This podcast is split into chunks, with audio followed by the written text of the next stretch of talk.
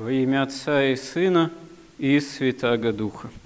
Спасение всему человечеству даровано во Христе, но главным препятствием для усвоения спасения для жизни вечной является грех. Но человек далеко не всегда разумеет, понимает, что такое на самом деле грех.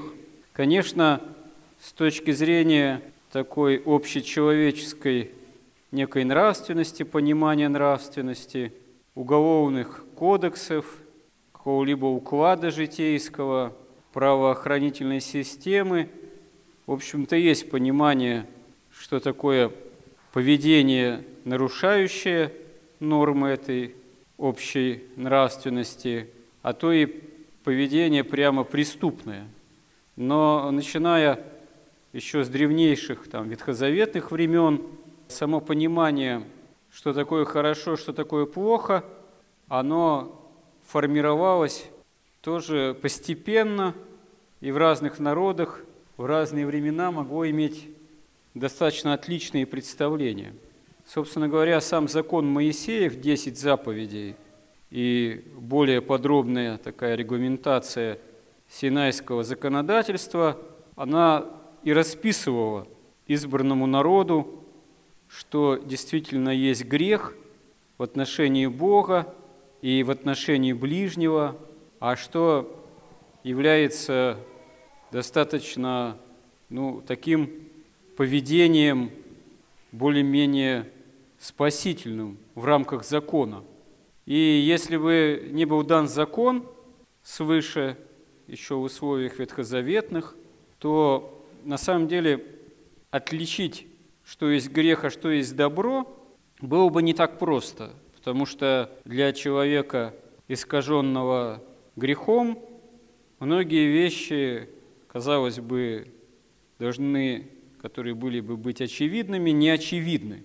Но парадокс своего рода в том, что когда наступает исполнение времен, 2000 лет назад, когда Бог воплощается – во Христе, Бог Слова, становится человеком, чтобы, разделив с нами наше человечество, и, мало того, оставаясь без греха, Он с нами разделяет падшие условия бытия вплоть до смерти, чтобы смерть победить и даровать нам освобождение от греховной порабощенности и смерти в том числе, в перспективе вечности благодаря тому, что Царство Небесное во Христе открывается во всей полноте для всякого, кто этого пожелает по вере во Христа.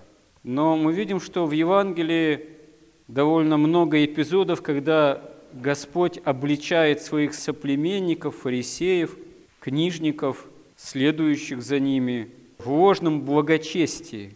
Он им говорит, что вот вы превозноситесь, а то, что в части у вас, как человеков, есть мерзость пред Богом.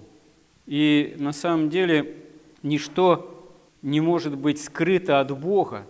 И с одной стороны, Господь указывает на то, что законы пророки до Иоанна Крестителя, до начала евангельской истории, а после Иоанна Крестителя уже Царство Небесное берется силой, и употребляющий усилия его восхищает уже закон не имеет значения такого и такой власти.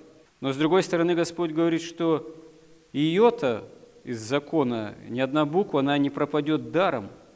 И здесь Господь на элементарных примерах обличает э, фарисеев и законников в искажении закона, потому что, следуя, казалось бы, толкуя вот эту букву формального исполнения закона, старцы израильские, фарисеи, книжники дошли до прямого нарушения его.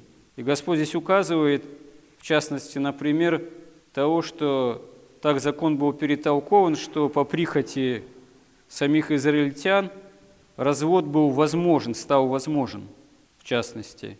Такое достаточно беспорядочное отношение к закону в отношении брака же – в Израиле. Здесь Господь указывает, что тот, кто разводится с женой и женится на разведенной, на самом деле все равно прелюбодействует. А толкование закона к этому времени в Израиле это допускали. Но Господь далее уже обращает внимание своих учеников на то, что в Евангелии именуется соблазном. Христос говорит, горе миру от соблазнов, ибо надлежит прийти соблазном.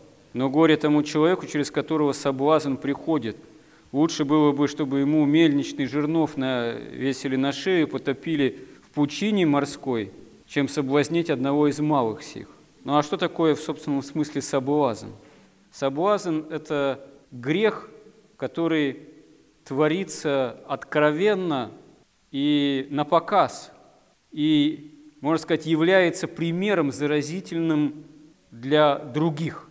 То есть грех, который часто возводится в норму и предлагается другим людям, в особенности начиная с возраста, когда личность еще формируется, с детства, с юности, когда человек в это оказывается изначально погружен и не может уже различить, что есть грех, а что не есть грех, потому что он тот или иной грех, поскольку его все вокруг творят, считает за норму.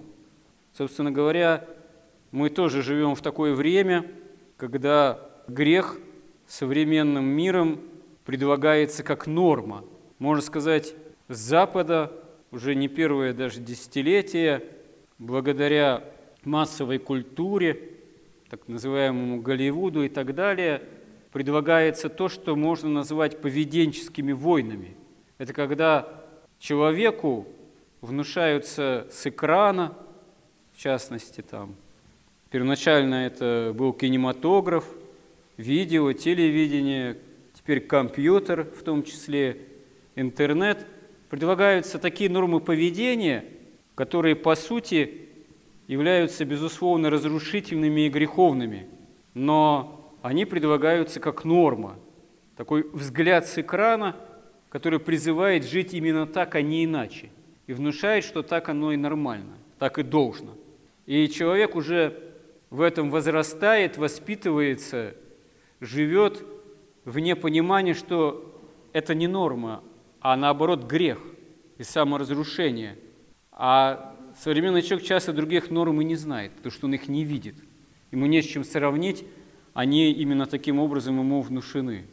Но есть и более, или не менее тоже опасность, когда пример как раз-таки от древнего Израиля об этом свидетельствует, потому что современники Христа многие тоже предлагали грех, нарушение, по сути, закона, но под видом исполнения закона, под видом угождения Богу, что не менее страшно. Поэтому мы должны об этом тоже помнить. Ну что взять с мира, да, лежащего возле, хотя, конечно, ничего хорошего, когда нормы именно поведенческие, общие вокруг таковы, что мы, безусловно, должны входить с этим в противоречие.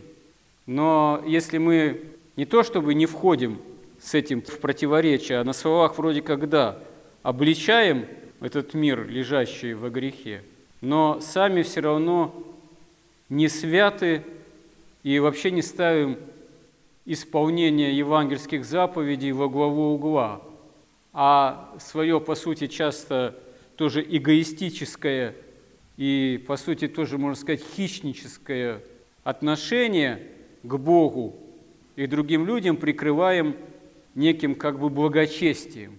Вот это тоже опасность соблазна, на самом деле достаточно страшная.